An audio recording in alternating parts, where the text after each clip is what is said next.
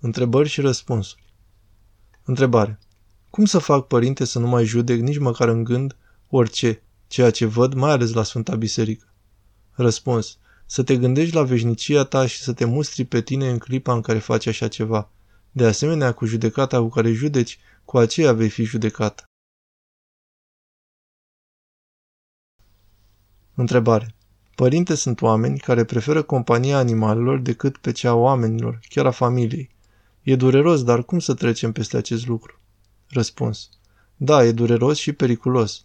Să ne silim să ne smerim și să vorbim cu persoanele, pentru că numai o persoană poate să împlinească o altă persoană. Întrebare.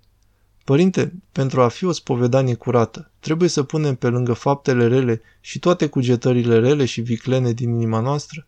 Răspuns. Da, însă atenție să nu-l necăm pe duhovnic cu detalii irelevante.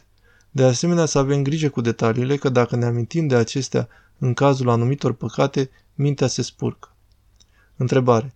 Părinte, ce înseamnă că Dumnezeu nu se lasă bagiocorit? Ați spus asta, dar sunt oameni care îl bagiocoresc mai ales pe internet. Răspuns. Adică oamenii care bagiocoresc pe Dumnezeu vor fi chinuiți de înșiși faptele lor. Nu scapă nimeni. Întrebare. Părinte, dacă duhovnicul îți dă totală libertate să-ți faci programul de rugăciune, uneori când ești obosit aproape că nu te mai rogi, pentru că nu ești legat de vreun canon, cum să te depășești și să te rogi chiar și când ești obosit? Răspuns. Am spus în clipul Războaie ideologice și arme electronice, Părintele Teologos. Pune canonul pe primul plan. E mult mai bine să fii constant. Dacă poți să faci mai mult, mai bine, însă neapărat să fii constant. Întrebare. Părinte, faptul că îți aduce aminte de Dumnezeu și te gândești la El sau la Maica Domnului în timp ce ești pe stradă, de exemplu, sau la muncă, se poate considera rugăciune? Răspuns, da, oarecum. E mai bine însă să vorbim direct cu Dumnezeu. Întrebare. Problema cu sectarii de orice fel o am și eu. Cum să fac, părinte, că nu-mi plac? Cum să fac să nu-i judec, nici măcar în gând? Răspuns. Să-ți spui că oamenii nu știu duhovnicie. Fac cât pot. Întrebare. Părinte, cei care au supraviețuit unor traume și nu au cum să scape ușor de ținerea de minte a răului, ce pot face?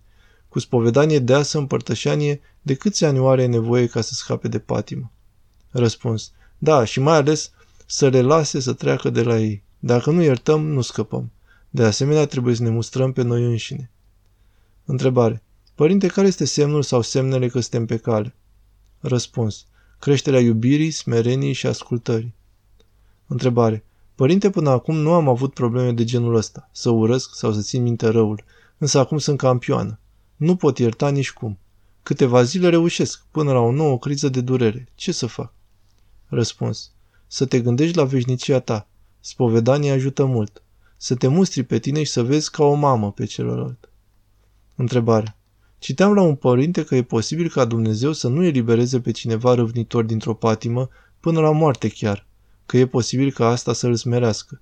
E oare posibil asta și cu patima mâniei? Răspuns. Cu toate patimile e posibil. Însă să nu așteptăm asta. Noi să ducem lupta asta.